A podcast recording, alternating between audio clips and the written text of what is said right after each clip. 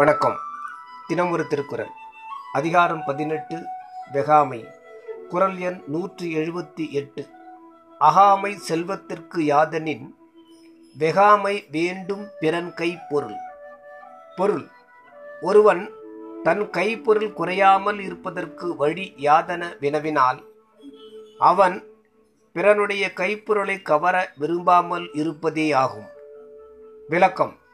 ஒருவன் பிறன் பொருளை தன் பொருள் போல் நேசிக்கும் நெஞ்செழுக்கற்ற நிலையானது தன் பொருளின் பாதுகாவலாகும் என்பது கருத்து. எப்போது ஒருவன் பிறன் பொருளை கவர நினைக்கிறானோ அப்போதே தன் பொருளையும் பிறர் கவர நினைப்பார் என்ற எண்ணம் வந்துவிடுகிறது.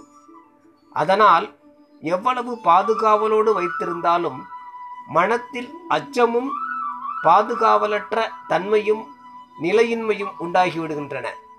ஆகையால் தன் பொருளுக்கு குறைவு வர எண்ணாதவன் பிறர் பொருளையும் விரும்பக்கூடாது என்ற உண்மைவாதம் நிலை நிற்கிறது.